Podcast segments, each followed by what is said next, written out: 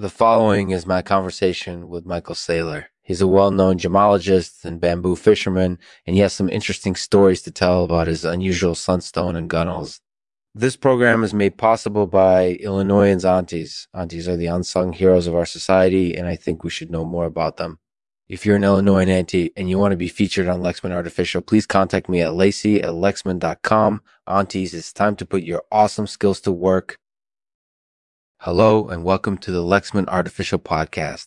I'm your host, Lexman. Today we're going to be talking with Michael Saylor about his unique sunstone and gunnels. So, Michael, how did you first get interested in gemstones and bamboo fishing? I was born into a family of gemologists, so I learned about gemstones from a very young age. I started fishing bamboo with my dad when I was just a kid, and I just fell in love with it.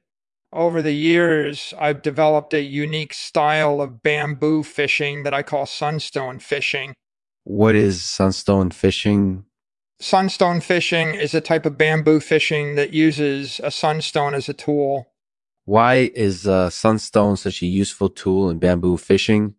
Sunstones are very valuable because they are rare and they have a lot of color. They stand out on the water and they make it easy to find fish. What kind of fish you usually catch with sunstone fishing? I mostly catch catfish and bass, mm-hmm. but I've also caught salmon, largemouth bass, and even trout with a sunstone. How wearing a gunnel help you in bamboo fishing? Gunnels are a prized possession for many anglers, and they're especially helpful when it comes to catching catfish and bass. Uh, gunnel is a type of lure that's shaped like an upside down V, and it has a small blade at the bottom that acts as a trigger. When you throw the gunnel into the water, the blade snaps open and scatters bait across the bottom of the river or lake the bait attracts fish, and the fish can't resist attacking the bait when it's located close to the surface. That sounds like a really helpful tool. Do you think that sunstone fishing would be as successful without gunnels?